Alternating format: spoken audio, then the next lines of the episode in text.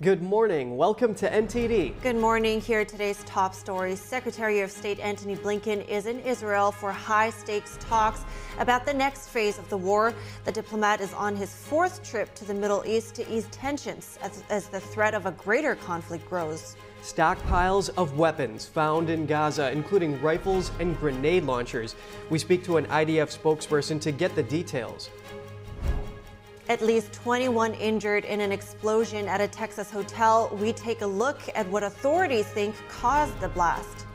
Bolts missing from the panel blown from a Boeing MAX 9 mid flight last week. Federal investigators are wondering if they were ever there in the first place. New insight into what went wrong with the Alaska Airlines flight last week. House Republicans are challenging the testimony of a key January 6th witness. Find out what part of her testimony on former President Trump they're calling out and what action they're taking.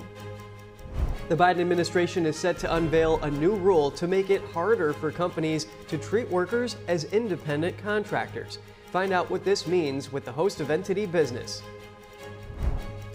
Studies show colleges are full of liberal minded people. So, what should conservative women do when picking a school? And what challenges do they have to face there? An authority on the subject explains.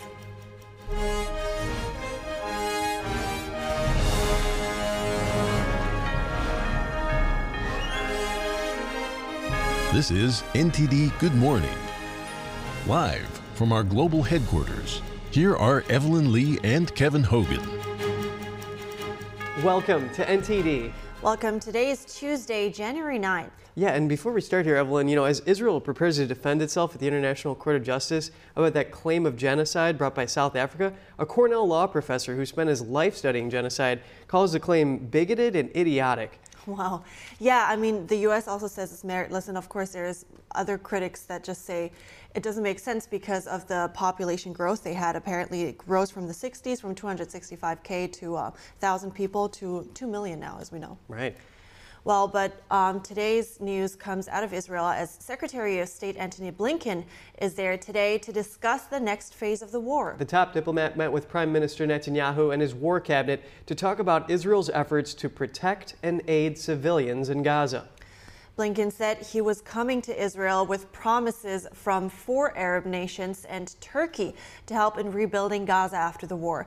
But the nations want to see an end to the fighting and steps towards the creation of a Palestinian state alongside Israel. U.S. officials have called for the Palestinian Authority to govern Gaza after the war. Israeli leaders reject that idea, but haven't put up a concrete plan yet. Blinken is also trying to prevent an all out war b- between Israel and the Iran backed ter- terrorist group Hezbollah in Lebanon.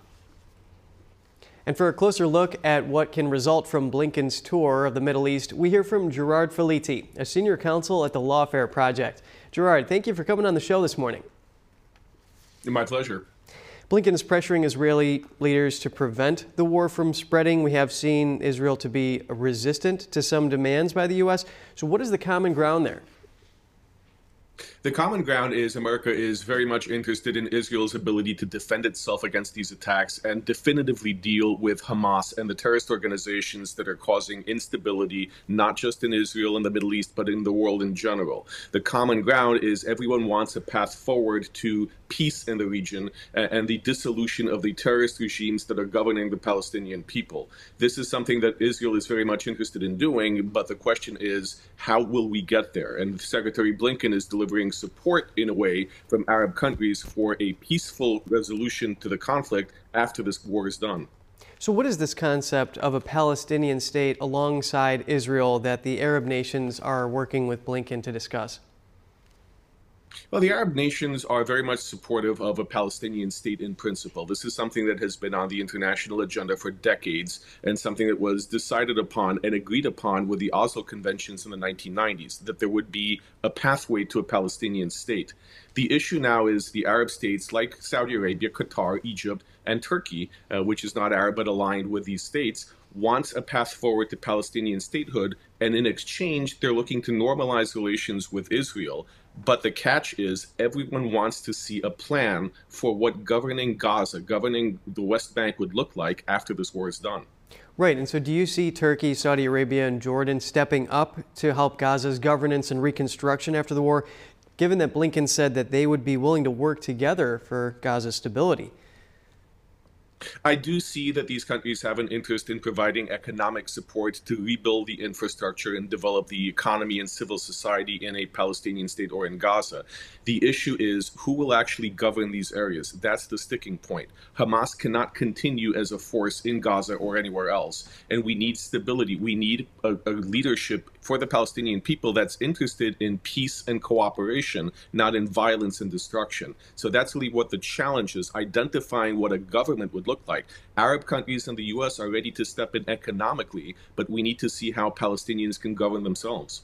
And Blinken says there is a real interest there among Arab nations and others for this normalization between Israel and them. But now Blinken says that this normalization is probably going to be possible. But if Israel fully eradicates Hamas and that takes a year to do so, is that still possible? And does it depend on how Israel does it? It very much depends on the length of time that it takes Israel to continue engaging Hamas. And there is growing pressure internationally and even within the United States to pull back support if this war continues in the manner it has.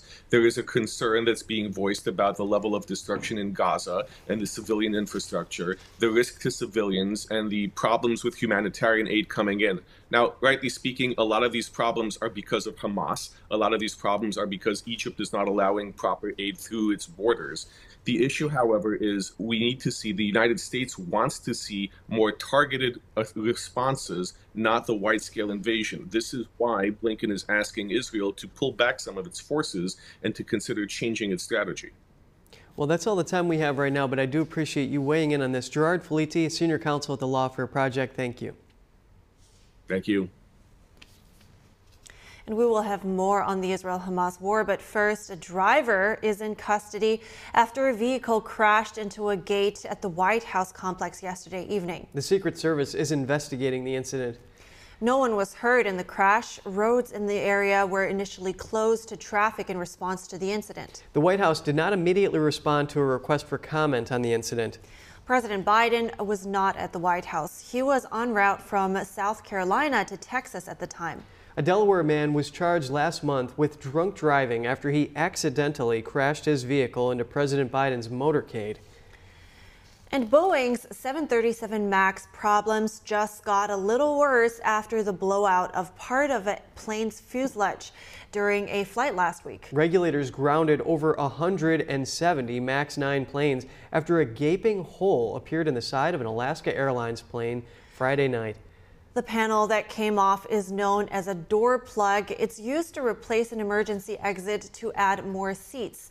Alaska Airlines is now facing some scrutiny for its decision to keep the plane in operation despite cabin system warnings in the days leading up to the incident. Both United and Alaska found loose bolts on multiple aircraft on multiple grounded MAX 9s in preliminary investigations.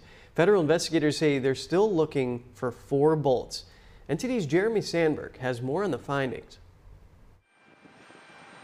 Federal investigators are gaining new insight into how a door panel came loose before flying off an Alaska Airlines jetliner Friday night. All 12 stops became disengaged, allowing it to blow out of the fuselage.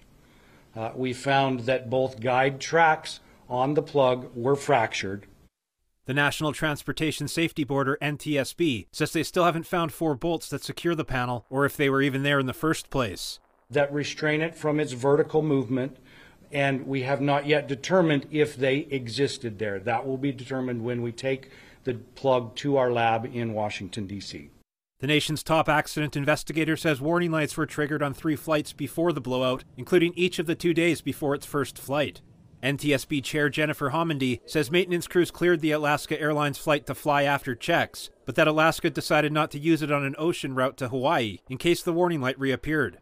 None of the 170 passengers or six crew members were injured, but passengers described confusion and chaos with a 2 by 4 foot hole suddenly in the side of the plane just minutes into the flight. One says she heard a loud boom, followed by wind and oxygen masks dropping, at first, she said it wasn't clear how close disaster was until a teenager jumped into the seat beside her, shirtless and scratched.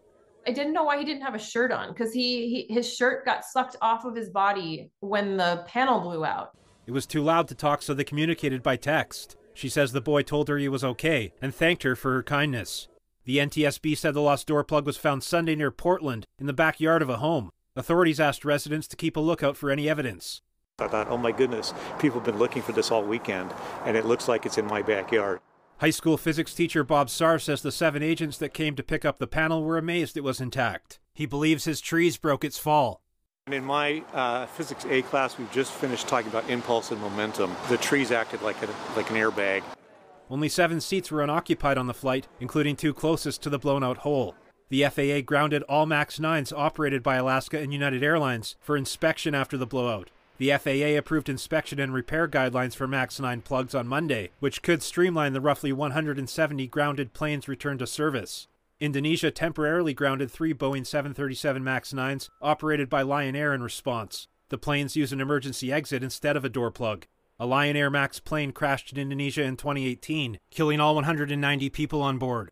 An Ethiopian Airlines MAX 8 crashed in 2019, killing 157 people. Boeing shares dropped over 6% Monday. Jeremy Sandberg, NTD News. Fire officials suspect a gas leak and a blast at a Texas hotel in Fort Worth. NTD's Daniel Monahan has more on yesterday's explosion, which injured 21 people. The explosion at the Sandman Signature Hotel blew out windows and littered downtown streets with large sections of debris from the building. Officials say one of the injured people is in critical condition. The blast flung doors and entire sections of wall onto the road in front of the 20 story hotel. Fort Worth Fire Department rescue crews found several people trapped in the basement. More than two dozen rooms were occupied at the hotel when the blast took place. Authorities say a restaurant in the building had been under construction, but it was not definitive that is where the blast occurred. The Sandman Signature Hotel is in a busy area of downtown, about one block from the Fort Worth Convention Center. According to its website, the hotel has 245 rooms and was built in 1920 as the Waggoner Building, named after cattle rancher and oilman William Thomas Waggoner. Daniel Monahan, NTD News. Dr. Anthony Fauci was on Capitol Hill yesterday and will be back today. Lawmakers are probing the former director of the National Institutes of Health on his response to COVID 19. His testimony is expected to take several hours with hundreds of questions prepared. And NTD's Melina Wisecup has the updates from Capitol Hill. The main focus of this closed door hearing with Dr. Anthony Fauci is for lawmakers to assess how the United States responded to the COVID 19 pandemic. Now, while the lawmakers that we heard from said that there weren't many fireworks uh, so far through the hearing, instead, it's been more focused on the process. They say there is more specifically about Fauci's role that they want to look into, such as his flip flop stance on mask mandates or how money went from his department at the time through EcoHealth and then funded research in China. When I spoke with the chairman of this committee, Chairman Brad Wenstrup, he said that so far Fauci has been cooperative with the questions that lawmakers have presented so far. But another lawmaker said that's probably because they haven't gotten to the hard questions yet, like this one. U.S. funding that made its way to the Wuhan lab. I think that's incredibly important um, and any suppression of the lab leak theory. Uh, that's really important. Not only did NIH funding make its way to the Wuhan lab, but that USAID, Department of State, uh, Department of Defense. And the question is why? What were they using that money for? Uh, were they conducting gain of function research? And questions like this will be addressed throughout the course of these lengthy hearings. This isn't a hearing where they focus so much on the back and forth between the witnesses and now the Republican led House. Instead, it's interesting to see how Republicans are prioritizing what information they can dig out of Fauci in a private closed door setting. In addition, House Republicans move forward to hold Hunter Biden in contempt of Congress. The House Judiciary Committee and Oversight Committee released a resolution to hold him in contempt of Congress for failing to show up for that closed door deposition last month where they wanted to ask him about his foreign business deals. Remember, Hunter Biden did show up here to the Capitol. He held a press conference right outside on Capitol grounds, but did not show up for the testimony itself. The committee chairman called this a flagrant defiance of the committees, which is why they're moving forward with this contempt of Congress resolution, which they'll hold a committee markup for on Wednesday and then hold at a later time a full floor House vote. Reporting from Capitol Hill, Melina Wisecup, NTD News. House Republicans are accusing Homeland Security Secretary Alejandro Mayorkas of failing to protect the southern border. They're now getting ready for the first impeachment hearing this week. Mayorkas, meanwhile, was in Texas yesterday, commenting on allegations that his agency is not enforcing immigration laws. NTD's Arian Pastar brings us more on Mayorkas' visit. Some have accused DHS of not enforcing our nation's laws. This could not be further from the truth. There is nothing I take more seriously than our responsibility to uphold the law. And the men and women of DHS are working around the clock to do so. We need Congress to provide the supplemental funding that President Biden requested months ago. We need more Border Patrol agents and more case processors. Homeland Security Secretary Alejandro Mayorkas down in Eagle Pass, Texas on Monday, addressing the border crisis. This comes just days before he could become the first cabinet official in almost 150 years to be impeached by the House. This Wednesday, House Republicans will probe how Mayorkas' alleged failed leadership has impacted the states. On Sunday, House Homeland Security Committee Chairman Mark Green on Fox News explained what's behind the impeachment intentions. The legislative branch writes the laws and the executive branch executes those laws. They don't get to pick and choose which laws. And clearly, Secretary Mayorkas has basically forced his immigration policy on the country against the laws passed by Congress. And the result has been thousands of dead Americans, human trafficking, cartels uh, empowered, making billions and billions of dollars. December broke multiple grim immigration milestones, which Republicans are blaming partially on Mayorkas. On December 18th, the US reportedly saw over 12,000 illegal border crossings in a single day, breaking the one day record. At the same time, CBS reported that the month of December had more illegal border crossings than ever before, with around 300,000 people. On Monday, Republican Congressman Mike Lawler was asked if that's enough to impeach Mayorkas. He has a obligation to uphold the Constitution of the United States and enforce our laws. Uh, he has failed miserably uh, in his obligation to both. Uh, our border is as porous as it has ever been. Since Joe Biden took office, nearly 10 million migrants have crossed our southern border. Democrats, however, are calling the impeachment move a political stunt. A spokesperson for Mayorkas said that this extreme impeachment push is a harmful distraction from our critical national security priorities. The House could hold multiple impeachment hearings this week and next, but even if the House votes to impeach Mayorkas, the Senate would most likely vote to acquit him. Arian Pastar, NTD News. Coming up, we have more updates from Israel. The IDF uncovers the largest weapons production site in the Gaza Strip since the war began. Some reports say that Hamas is using Chinese weaponry in Gaza. We speak to an IDF spokesman. And a Moscow court has detained a U.S. citizen on criminal charges. Find out what's behind the imprisonment of another American when we come back.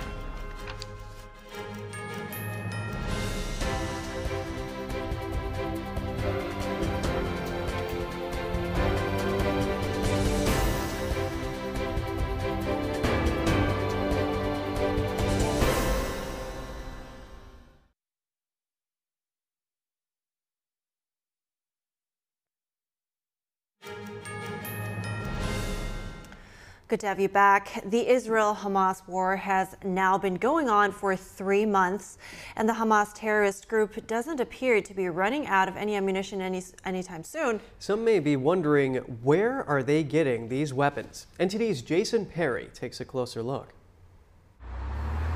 It's now been three months since Hamas terrorists murdered over 1,200 innocent civilians in Israel. And in response, Israel has vowed to defeat the Hamas terrorist group in the Gaza Strip. Although Israel Defense Forces are making progress each day, on Monday, a barrage of rockets were fired at Israel from the Gaza Strip, some of which were apparently intercepted by the Iron Dome, Israel's air defense system, as seen by the flashes of light in the air. Some people may be wondering how Hamas continues to fire more and more weapons, given that the Gaza Strip's main borders are Israel and the Red Sea, which is fortified by Israel's navy. And its other border is Egypt, and Israel also inspects the goods coming into Gaza from Egypt. Well, on Monday, the Israel Defense Forces released footage of the largest weapons production site found so far since the beginning of the war. The Hamas terrorist group has had the capability to manufacture its own weapons on a large scale, including long range rockets, mortars, explosives, and other munitions. An IDF spokesperson said Israel provided the raw materials to Gaza, but they weren't meant for weapons. Those materials were meant to go for agriculture, for fertilizer, for agriculture. Those CNC machines were meant to be for housing, for hospitals. The cement was meant to help building houses. Instead, Hamas built the terror systems of tunnels, the rockets as a main industry, and used everything he can. And as the IDF finds more terrorist infrastructure in the Gaza Strip, it also continues to find more high ranking terrorists in Lebanon. On Monday, an Israeli strike on an SUV in southern Lebanon killed the most senior Hezbollah terrorists since the war began. Jason Perry, NTD News. Chinese weapons are reportedly making their way into the hands of terrorists in Gaza. An anonymous Israeli intelligence official told The Telegraph that Hamas stockpiles include Chinese rifles and grenade launchers, as well as rifle sights, M16 cartridges, and communications equipment. If that's true, it raises the question of whether weapons are coming directly from the Chinese regime or through a proxy like Iran.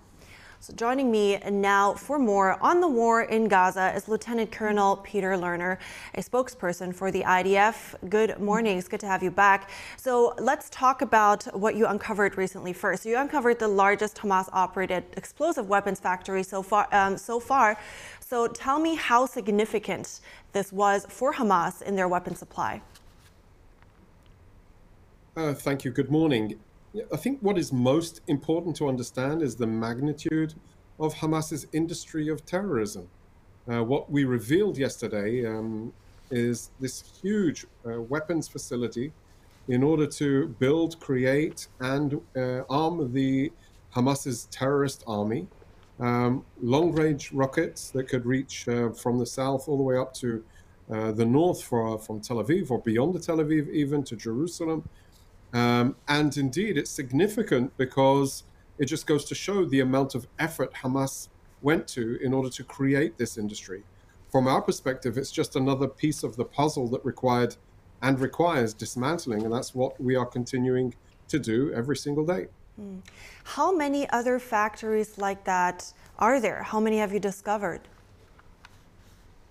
So we have seen um, at least two or three different types of facilities and workshops that have been used for uh, weapons building um, throughout the war in the last three months. Um, but I think yesterday's find was the most substantial, absolutely, without a doubt, mm. um, both in its magnitude, both as interconnectivity to the network of tunnels.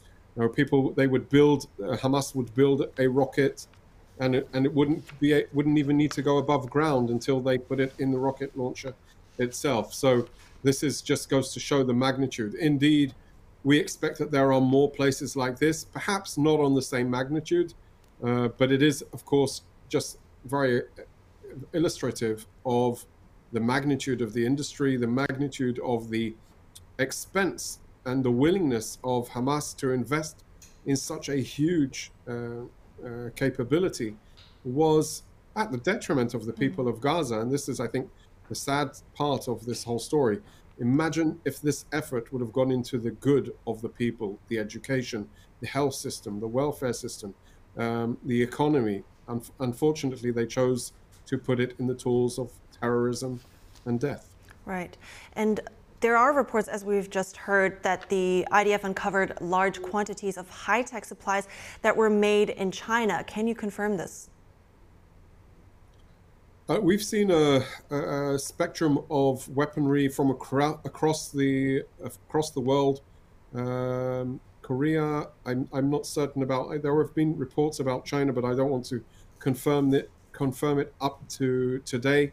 Um, but it just you know the proliferation of weapons and arms in this region, uh, uh, specifically and specifically even more so to the Gaza Strip, is not an issue. Uh, in, after the Arab Spring, uh, the amount of weapons that flew uh, and flowed into uh, the Gaza Strip was really unbelievable.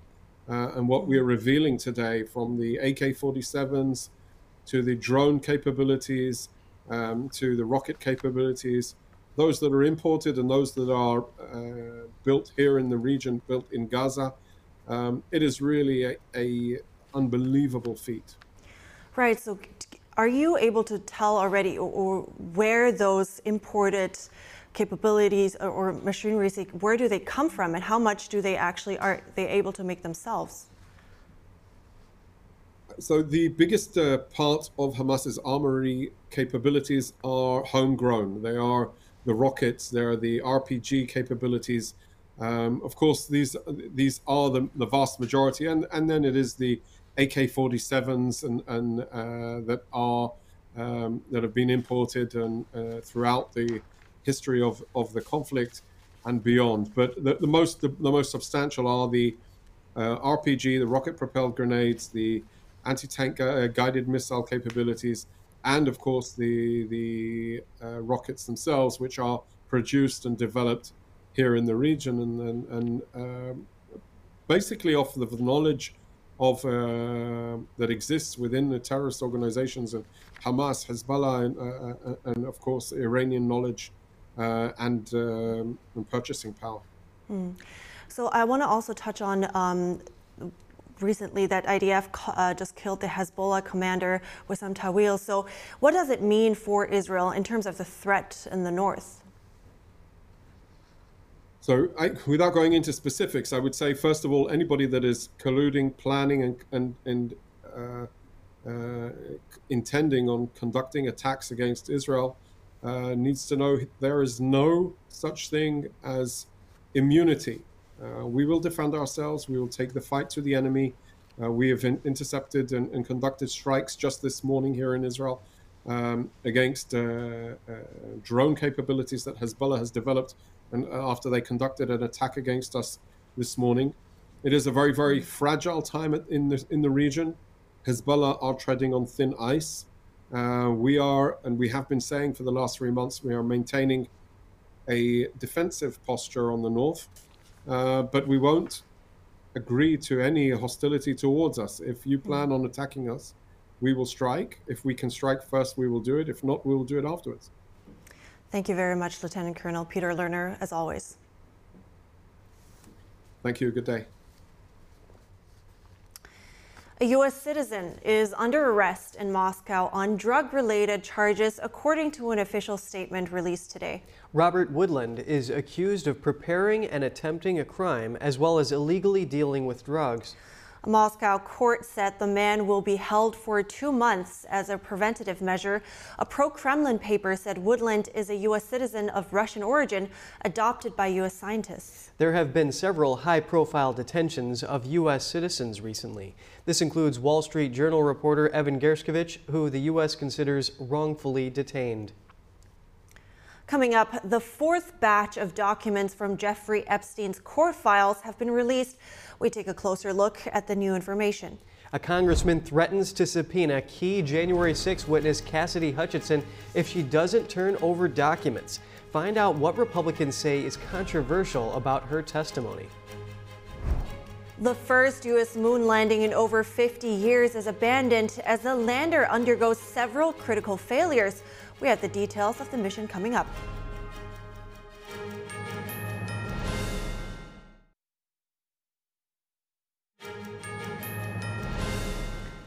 Good to have you back. The White House confirms Defense Secretary Lloyd Austin's job is safe. A spokesperson yesterday said President Biden is looking forward to Austin's return, despite his taking days to inform the commander in chief that he was in the hospital. NTD's Arlene Richards reports. President Joe Biden has no plans to fire his defense secretary, even though Secretary Lloyd Austin failed to tell the president that he was in the hospital. For four days, White House National Security Council Coordinator John Kirby doesn't expect there to be any consequences. I think, uh, look, uh, our main focus right now is on Secretary Austin's health.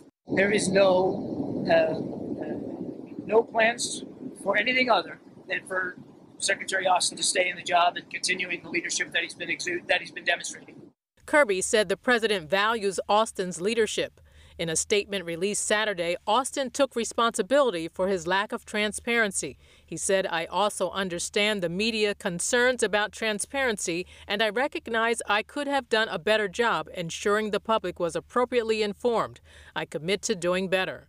But this is important to say. This was my medical procedure, and I take full responsibility for my decisions about disclosure. Austin is facing backlash from Republican leaders. As Biden deals with multiple national security issues, Senator Tom Cotton said Austin needs to explain why the White House wasn't immediately notified about the hospitalization. In a statement, he said the Secretary of Defense is the key link in the chain of command between the president and the uniformed military, including the nuclear chain of command, when the weightiest of decisions must be made in minutes. If this report is true, there must be consequences for this shocking breakdown. Failing to disclose that Austin had been hospitalized for days breaches the normal protocol. Kirby said there would be a review. I fully expect that we'll take a look at process and procedure here. We'll do what's akin to a hot wash and uh, try to see if processes and procedures need to be changed at all or modified. Kirby said there is an expectation that when a cabinet official becomes hospitalized, the chain of command would be notified. Although the White House's Intelligence Center checks in every morning to get the location of the cabinet members, Kirby said when a cabinet official gets hospitalized, it's up to the agency to communicate that. In this case, the Department of Defense didn't notify the White House until Thursday afternoon. Arlene Richards, NTD News. Congressman Matt Rosendale says he plans to file articles of impeachment against the defense secretary for high crimes and misdemeanors. Rosendale shared a statement on X saying Secretary Austin has violated his oath of office time and time again and has jeopardized the lives of the American people. Fox News reports that eight attacks were carried out against American forces in the Middle East while Austin was hospitalized. And the fourth batch of Jeffrey Epstein's court files were released yesterday. They reveal photos that appear to show girls or young women on his private island in 2006. The photos are part of a 2015 lawsuit between Epstein victim Virginia Giuffre and Epstein's longtime girlfriend Ghislaine Maxwell. During the trial, Epstein accuser Sarah Ransom testified about the inner workings of Epstein's sex business. Giuffre's lawyers say the photos establish that Maxwell was on the island during a time when she testified that she was hardly around. Ransom had also claimed that former President Trump regularly had sexual relations with one of her unnamed friends at Epstein's New York home. Ransom retracted the allegations in an email with a New York Post columnist in October 2016. She wrote, I would like to retract everything I have said to you and walk away from this. Trump advisor Stephen Cheung said in a statement yesterday these baseless accusations have been fully retracted because they're simply false and have no merit. The judge presiding over President, former President Trump's federal election case was apparently the latest victim of a swatting incident. Swatting is when a fake 911 call is made, sending emergency crews and possibly SWAT teams to someone's address.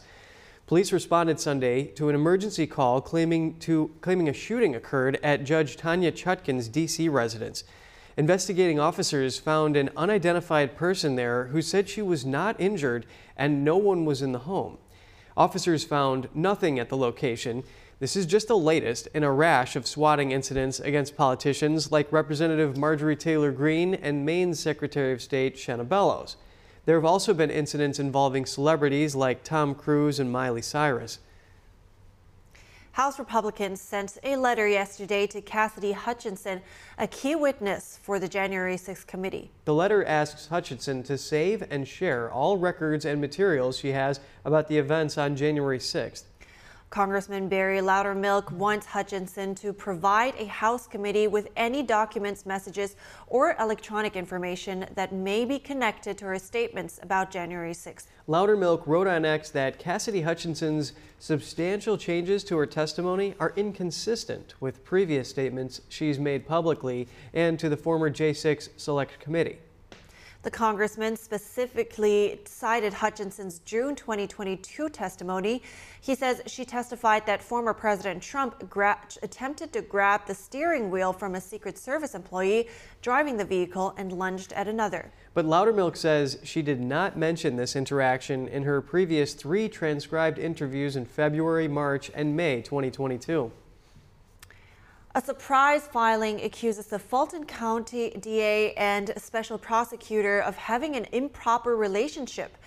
The two are handling former President Trump's Georgia election trial. The accusation comes from co defendant Michael Roman, who seeks to have his indictment dismissed. The document, citing sources, alleges a romantic relationship between Willis and prosecutor Nathan Wade. It says Willis contracted Wade with without the required approval by the county. The 127 page filing also alleges the pair profited significantly from this prosecution at the expense of taxpayers. The filing says Wade, a private attorney, paid for lavish vacations he took with Willis using the Fulton County funds his law firm received. That's according to the Atlanta Journal Constitution. A spokesperson for Willis told ABC News their office will respond to the allegations through appropriate court filings. A spokesperson for the Fulton County District Attorney didn't immediately respond to media requests for comment. An election date is set to fill former House Speaker Kevin McCarthy's House seat. California Governor Gavin Newsom yesterday set a March 19th special election date for McCarthy's vacated spot. If no candidate wins a majority vote, the top two vote getters will advance to a May 21st matchup to fill the seat. The solidly Republican 20th Congressional District is anchored in Bakersfield, California. The seat is expected to stay in GOP hands. McCarthy announced in early December that he would step down two months after his historic ouster as House Speaker. McCarthy is the only speaker in history to be voted out of the job. And disappointment as the first U.S. moon landing attempt in 50 years will be abandoned. The Peregrine lander developed a critical fuel leak just hours after it separated from its launch rocket. Pittsburgh based Astrobotic Technology said last night an ongoing propellant leak means their lander could remain stable and operational for 40 more hours. While this means a moon landing is now out of the question, the company now aims to get Peregrine as close to lunar distance as possible. Astrobotic was aiming to be the first private business to successfully land on the moon. A second mission from a Houston company is set to launch next month. NASA's Joel Kearns said, quote, We will use this lesson to propel our efforts to advance science, exploration, and commercial development of the moon. And coming up, a new rule from the Biden administration could change the way companies treat gig workers we take a look at how this could affect you with the host of NTD Business when we come back.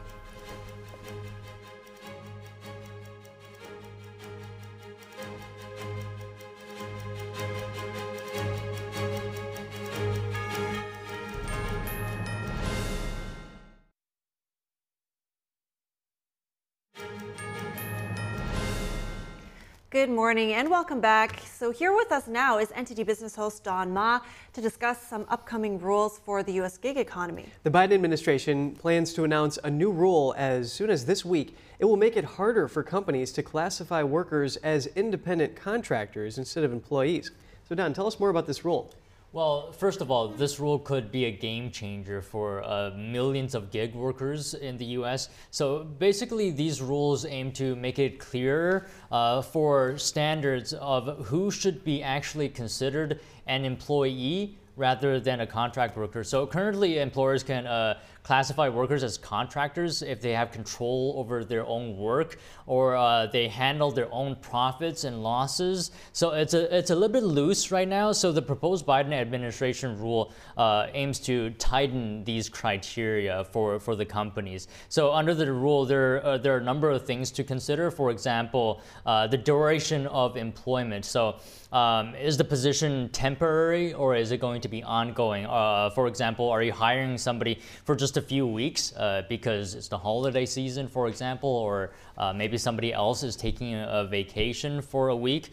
Um, so that's one thing. Another point is that whether uh, the work is essential to your business. So um, let's say uh, you're a barber shop. Um, so that means your hairdressers they are essential to your business, and you might need to consider making them employees uh, under this rule. Uh, so this change intends to make it more challenging, uh, basically, for business to classify workers as contractors.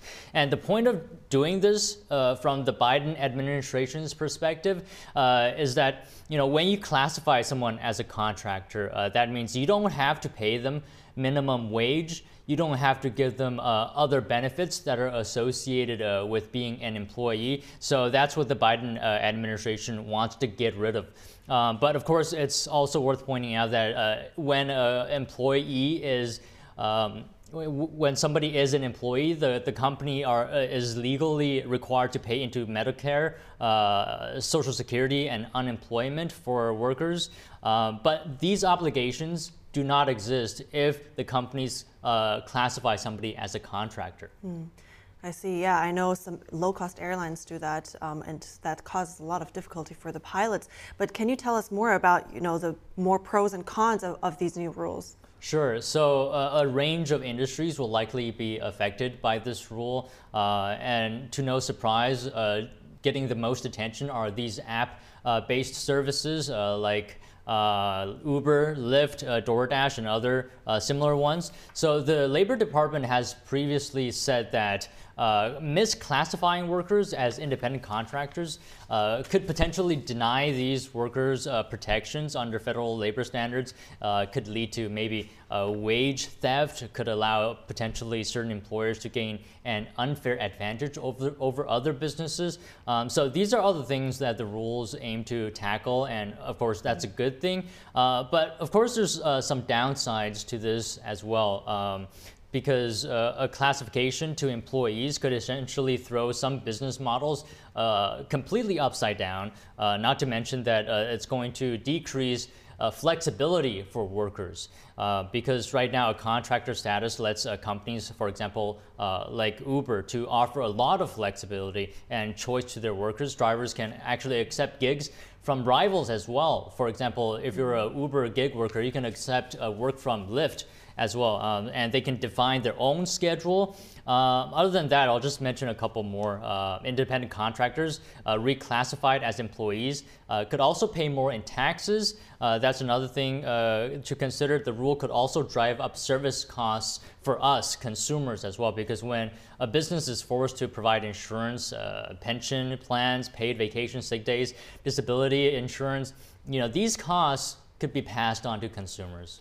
Yeah, and Uber is saying that their drivers overwhelmingly want this status to be, you know, able to be a contract worker. And other business groups are saying there's a long list of factors here, and it's probably going to lead to a lot of confusion, and there could be really costly class action lawsuits over this stuff. Yeah, potentially a lot of backlash here. Yeah. So Don Ma, host of NTD Business, thank you. Thank you.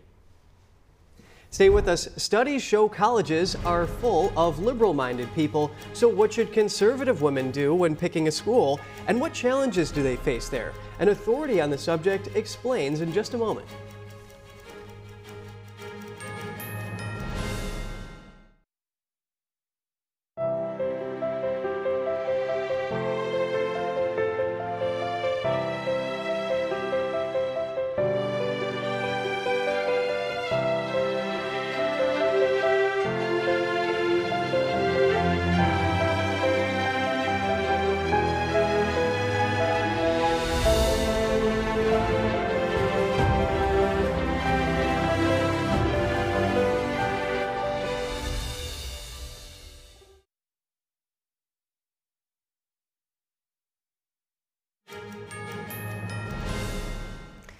To have you back. And let's talk about college and what goes into picking the right school, specifically for conservative women who are in the minority among their peers. Yes, this choice can be tough, considering that most students choose to self censor just to keep their friendships and for other reasons. So earlier I spoke with Karin Lips, the president of the Network of Enlightened Women, who teaches how to stick to one's convictions in the face of schools that may seek to quash those viewpoints. This is an important topic that I think more young women need to be more strategic about. You know, lots of schools advertise things like water slides and zip lines and ski resorts, but really conservative women face unique challenges on campuses, so need to pick schools that will be a good fit for them. think about things not just about cost, but also making sure is there a conservative community for them on campus? Is there a conservative intellectual home? Uh, they should consider things like how free speech is treated by looking to see if their school has signed on to the Chicago Statement. So I'd encourage students to be a little bit more thoughtful and strategic when they're picking a school because I think it will lead to a better experience. So you touch on free speech. What are some of the challenges that conservative women may face on campus? Well, when a young woman steps foot on campus today, she not only faces a faculty that is more liberal than conservative, one study found a six to one ratio. She also faces pressure from administrators. There's a 12 to 1 ratio of liberal to conservatives. And then she faces a, a tornado of social pressure from her peers. Uh, conservatives are more likely to censor, self censor than liberals because of that pressure. And so I wrote about in my new book, You're Not Alone The Conservative Woman's Guide to College, these forces and how it should inform young women and make them take additional steps to be prepared on campus. Make them think through, you know, are they going to keep quiet? Are they going to employ some persuasion techniques so that they're ready to, to have conversations with their peers? And how they select classes and college majors to make sure that they have a positive college experience. Yes, Karin, and you talked about self censoring. Is it better for a conservative woman to go to a college that aligns with her views and be comfortable around her peers, or to go to a college that may have a liberal bias and then have to be prepared to defend her views? Well, that's something I think uh, young women should really think about um, and then make the best decision for them. We've had students who've been involved in the Network of Enlightened Women, the group that I run, who've gone to schools like Baylor, where they find they're more aligned as a university. And then we have students that go to, you know, traditional big state schools or even more, you know, schools that are known as being more liberal. And the key is that they just have a strategy for how they're going to deal with what they're going to experience. So for some students, they really enjoy and benefit from that back and forth and being known almost as the conservative girl on campus. And then by speaking up, other students will join them. Um, and then they can start chapters of our group or just create this community. Whereas other students find, you know, grades are really important. So they might keep their head down a little bit more, um, playing the longer game of trying to get grades so they can get into grad school so I think the key for conservative women is they need to go to college with their eyes wide open and be ready to employ a, a strategy that will work for their longer term plans. Just very briefly here, Karin, in a few sentences, is it possible that a conservative woman might find her values to be more valuable to her if she is faced with that challenging environment? Of course, I think there's a real benefit for people speaking up.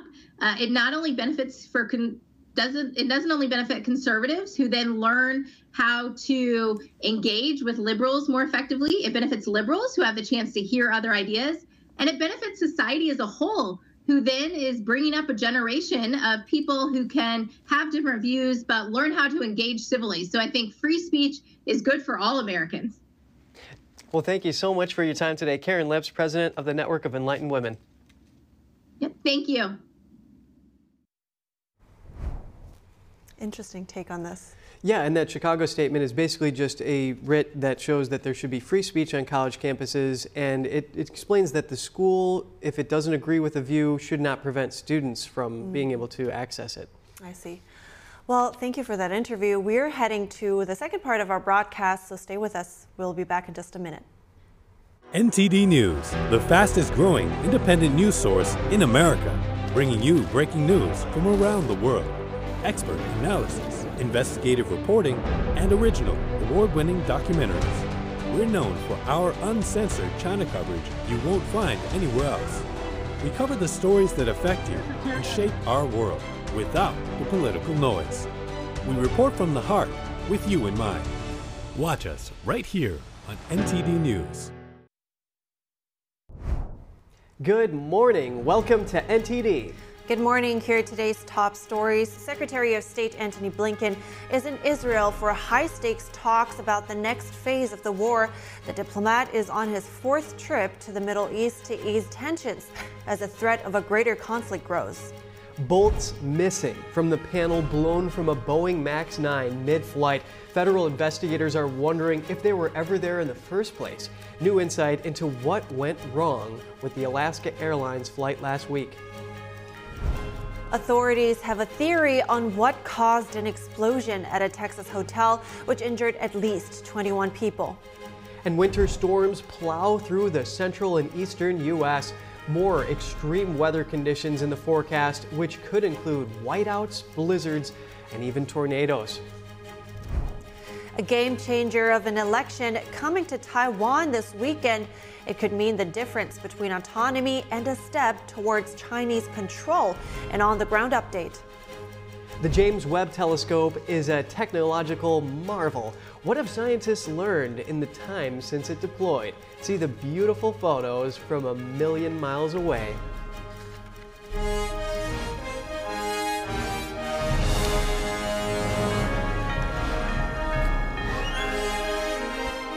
This is NTD Good Morning. Live from our global headquarters, here are Evelyn Lee and Kevin Hogan. Welcome to NTD. Welcome. Today is Tuesday, January 9th. Today's top news Secretary of State Antony Blinken is in Israel today to discuss the next phase of the war. The top diplomat met with Prime Minister Netanyahu and his war cabinet to talk about Israel's efforts to protect and aid civilians in Gaza. Blinken said he was coming to Israel with promises from four Arab nations and Turkey to help in rebuilding Gaza after the war. But the nations want to see an end to the fighting and steps towards the creation of a Palestinian state alongside Israel. U.S. officials have called for the Palestinian Authority to govern Gaza after the war. Israeli leaders reject that idea but haven't put up a concrete plan yet. Blinken is also trying to prevent an all out war between Israel and the Iran backed terrorist group Hezbollah in Lebanon. And earlier, we spoke to Gerard Filitti, a senior counsel at the Lawfare Project, for a closer look at Blinken's Middle East tour. The common ground is America is very much interested in Israel's ability to defend itself against these attacks and definitively deal with Hamas and the terrorist organizations that are causing instability, not just in Israel and the Middle East, but in the world in general. The common ground is everyone wants a path forward to peace in the region and the dissolution of the terrorist regimes that are governing the Palestinian people. This is something that Israel is very much interested in doing, but the question is, how will we get there? And Secretary Blinken is delivering support in a way from Arab countries for a peaceful resolution to the conflict after this war is done. So, what is this concept of a Palestinian state alongside Israel that the Arab nations are working with Blinken to discuss? Well, the Arab nations are very much supportive of a Palestinian state in principle. This is something that has been on the international agenda for decades and something that was decided upon and agreed upon with the Oslo Conventions in the 1990s that there would be a pathway to a Palestinian state. The issue now is the Arab states like Saudi Arabia, Qatar, Egypt, and Turkey, uh, which is not Arab but aligned with these states, wants a path forward to Palestinian statehood, and in exchange, they're looking to normalize relations with Israel.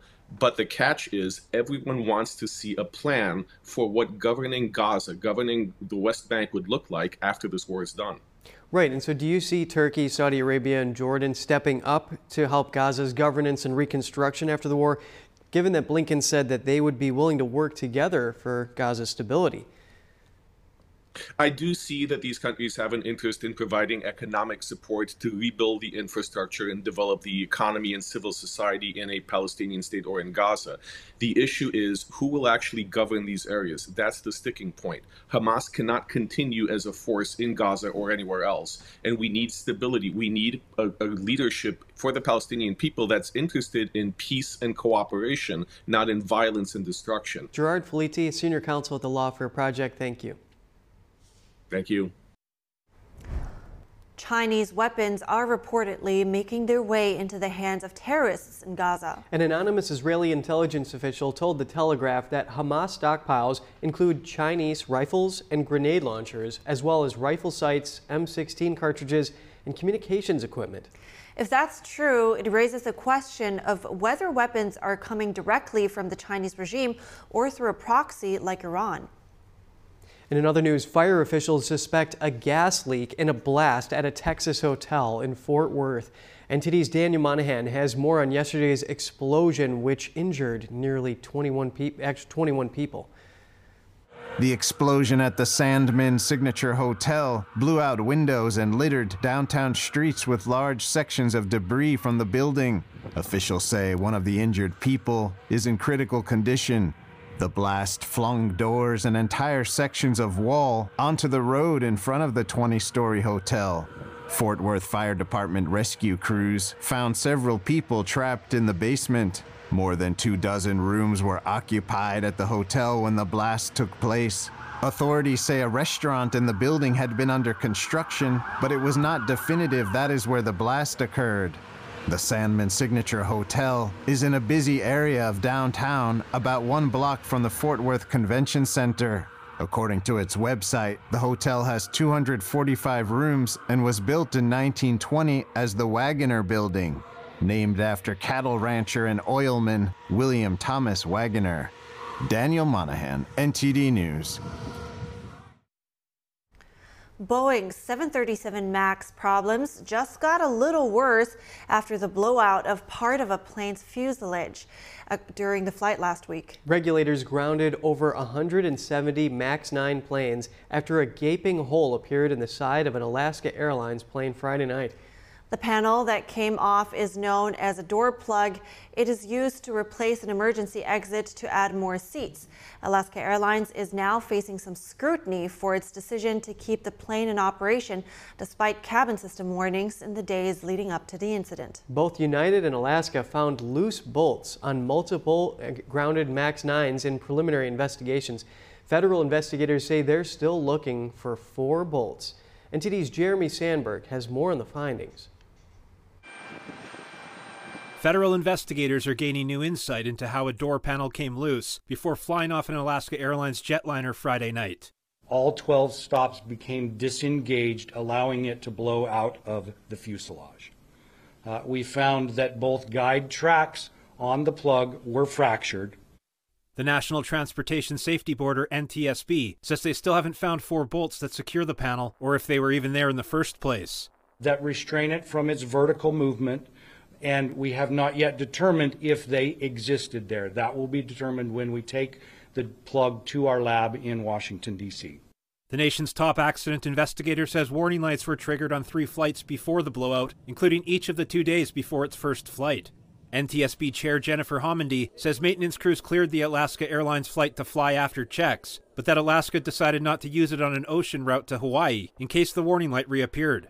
None of the 170 passengers or six crew members were injured.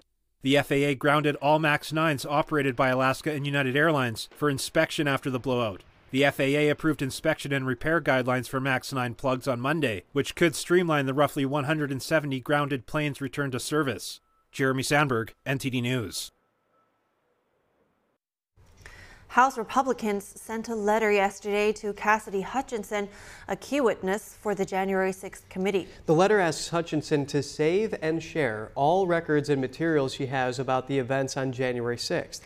Congressman Barry Loudermilk wants Hutchinson to provide a House committee with any documents, messages, or electronic information that may be connected to her statements about January 6th. Loudermilk wrote on X that Cassidy Hutchinson's substantial changes to her testimony are inconsistent with previous statements she's made publicly and to the former J6 Select Committee. The congressman specifically cited Hutchinson's June 2022 testimony. He says she testified that former President Trump attempted to grab the steering wheel from a Secret Service employee driving the vehicle and lunged at another. But Loudermilk says she did not mention this interaction in her previous three transcribed interviews in February, March, and May 2022. And a surprise filing accuses the Fulton County DA and a special prosecutor of having an improper relationship. The two were handling former President Trump's Georgia election trial. The accusation comes from co-defendant Michael Roman, who seeks to have his indictment dismissed. The document, citing sources, alleges a romantic relationship between Willis and prosecutor Nathan Wade. It says Willis contracted Wade without the required approval by the county. The 127 page filing also alleges the pair profited significantly from this prosecution at the expense of taxpayers. The filing says Wade, a private attorney, paid for lavish vacations he took with Willis using the Fulton County funds his law firm received. That's according to the Atlanta Journal Constitution.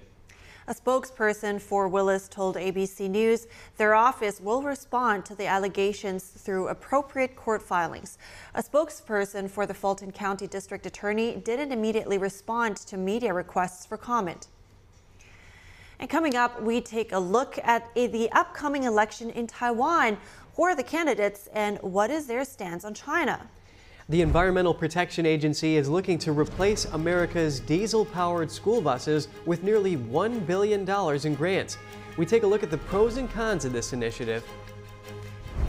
Winter storms plow through the central and eastern U.S. More extreme weather conditions in the forecast, which could include whiteouts, blizzards, and even tornadoes.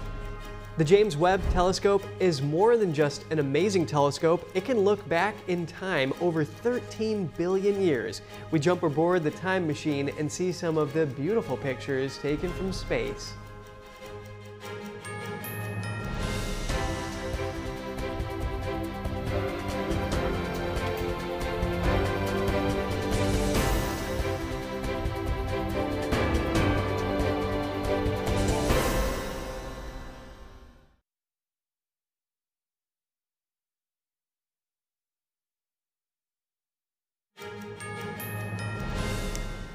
Good to have you back. And big things are coming up on January 13th. The self governing island of Taiwan is slated to elect a new president. The three way election race boils down to one central theme how to deal with its communist neighbor, China. Leading the race is Taiwan's current Vice President Lai Ching-te. He represents the ruling Democratic Progressive Party. Throughout his career, Lai has been known for his staunch defense of the island's sovereignty despite repeated pressure from China. The next candidate in line is Hou Yu-ih, mayor of New Taipei City and a former police chief. He opposes Taiwan's independence and has avoided speaking out about China. Trailing behind him is Ko Wen-je, the former mayor of Taipei. He recently told AP News that he believes China remains a problem and that problem needs to be taken care of without sparking conflicts. And for analysis on Saturday's hugely consequential election in Taiwan and an on the ground update, we have joining us live retired Colonel John Mills, also a senior fellow at the Center for Security Policy. Good morning, John, and thank you for coming on. Evening where I'm at. Uh, Kevin, how are you doing? Yes, that is right. On the other side of the world. So we know that Taiwan produces over 90% of the world's most advanced semiconductors, and its location is anchoring a network of U.S. allies from the Japan to the Philippines. So what is at stake in Taiwan's election, considering that there's a chance of a pro-Beijing candidate winning? Well, uh, so many things, Kevin. I think in, in you know uh, you know, starting off, this is a, a democracy right on the front uh, on the on the front door of a communist totalitarian uh, nation, and uh, it's going to be important to see that democratic processes prevail regardless of the outcome uh, on Saturday. Uh, that and that they are able to minimize any interference, and there clearly is interference going on uh, by China, much of it cognitive. That's the expression used today at a press conference by foreign, uh, the foreign secretary or foreign minister, um, uh, Dr. Wu. Uh, there is cognitive warfare going on. So, a, a fair and clean election. Uh, Taiwan provides much of the world's chips. Uh, Taiwan, in many ways, along with Japan, South Korea, and the Philippines, it really prevents a presents a kind of a first line of defense, if you would have it, uh, and deterrence against uh, China and from forces breaking out into the deeper Pacific. Right, and John, incumbent President Tsai Ing-wen, she's a member of the Democratic Progressive Party, and clearly the Taiwanese people value their own democracy and sovereignty. So how is it that a pro-Beijing candidate is gaining so much traction there?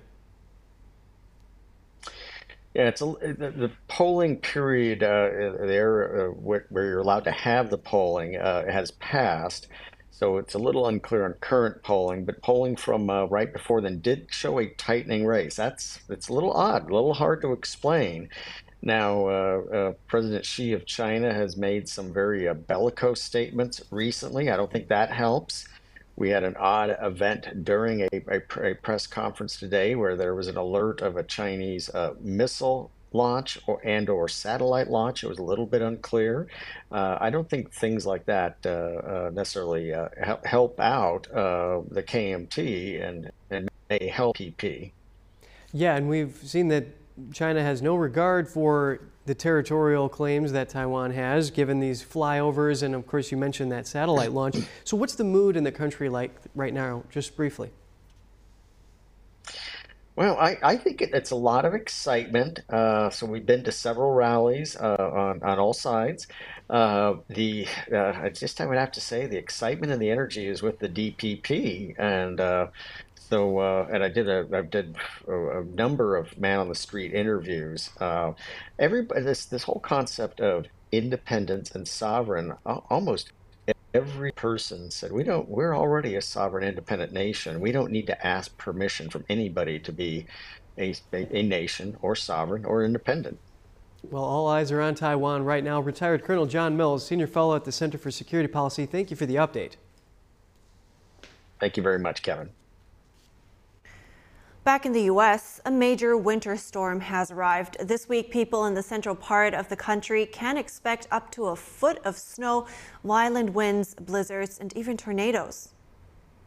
A highly impactful winter storm is expected to dump as much as a foot of snow across the country's midsection, where blizzard and winter storm warnings are in effect. According to the National Weather Service, between January 7th to 11th, the storm can bring 8 to 12 inches of snow stretching from southeastern Colorado and western Kansas through eastern Nebraska, large parts of Iowa, northern Missouri, and northwestern Illinois up toward the upper peninsula of Michigan. Other parts of the Midwest could see winds between 60 to 70 miles per hour, creating blizzards with whiteouts. There were widespread school closures across eastern Nebraska on Monday, ahead of the storm. The harsh weather has already affected presidential campaigning for Iowa's January 15th precinct caucuses, where temperatures could dip below zero degrees by caucus day next week. In South Dakota, the Sioux Falls mayor urged residents not to travel Monday if they did not have to, and to give snowplows time and patience so they can clear the roads. In the southeast, wind gusts of up to 50 miles per hour and strong tornadoes are the primary threats to states along Texas and the Gulf Coast. The risk will continue through Tuesday. The storm follows a separate storm that moved off the East Coast after dumping over a foot of snow Sunday on parts of Pennsylvania, New York State, and portions of New England. And another storm is on the way that will affect the Pacific Northwest into the northern Rockies. Washington and Oregon could see blizzard conditions and several feet of snow. A flood watch is in effect for the state of Hawaii through Tuesday as the threat of heavy rainfall and thunderstorms moves through from west to east. The Environmental Protection Agency yesterday announced nearly $1 billion in grants to replace diesel powered school buses. This will help purchase over 2,700 so called clean school buses in 280 school districts across 37 states. With yesterday's announcement, the EPA's Clean School Bus Program has awarded nearly $2 billion in total for electric and low emission school buses nationwide. Vice President Kamala Harris said the move is part of their work to tackle climate change and invest in the nation's children, their health, and their education. However, critics like New York State Senator George Borrello say, say that implementing electric bus mandates would mean crushing financial costs for districts. Borrello also says that school officials are raising concerns over electric bus use in frigid temperatures and in rural areas where the infrastructure is not built to handle them. The National Park Service withdrew a proposal yesterday to take down a statue of William Penn in Philadelphia. It was to be part of a renovation that sparked a torrent of criticism over the legacy of the man who founded Pennsylvania. Independence National Historical Park said it has withdrawn the proposal that it announced quietly last week about a wider renovation of Welcome Park. That park is just blocks from the Liberty Bell and the Na National Constitution Center. The Park Service says the proposal was released prematurely and hadn't undergone a complete internal review. It stated no changes to the William Penn statue are planned. It never explained why it was planning to remove the statue. The plan also involved expanding the telling of Philadelphia's Native American history. The James Webb Telescope was deployed in 2022. The technological marvel has delivered some stunning pictures. The telescope provided scientists with a better understanding of the cosmos around us. Let's look at some of the images it's beamed back to Earth. Scientists are over the moon with the success of the James Webb Telescope. It's captured some stunning images since it opened its huge mirror two years ago. The Webb telescope's deployment came after years of work and a $10 billion investment. And it's much more advanced than its predecessor, the Hubble telescope. The Webb telescope literally has the ability to look back in time. Its massive gold and beryllium mirrors can see over 13 billion light years away. $10 billion is a big investment. Have scientists learned anything in the time since the Webb has been deployed? Yes, they have learned more about the rings of Uranus and Saturn, for example. The Pillars of Creation is a location in the Eagle Nebula where new stars form. If you're wondering about James Webb, he was the administrator of NASA from 1961 to 1968 during the Gemini and Apollo programs. The Webb telescope promises to keep teaching us about the origins of the universe finding new planets, stars, and maybe other surprises we cannot yet imagine. Looks like it delivered some significant new insights. Yeah, those are some cool nebulae out there, and it makes you wonder what's out there. Absolutely. And while we wonder, we're going to wrap up our show, but we'll keep you updated, of course, with the latest information. Stay tuned for our News Today broadcast at 11 a.m. Eastern Time. Thanks for watching. I'm Evelyn Lee. And I'm Kevin Hogan.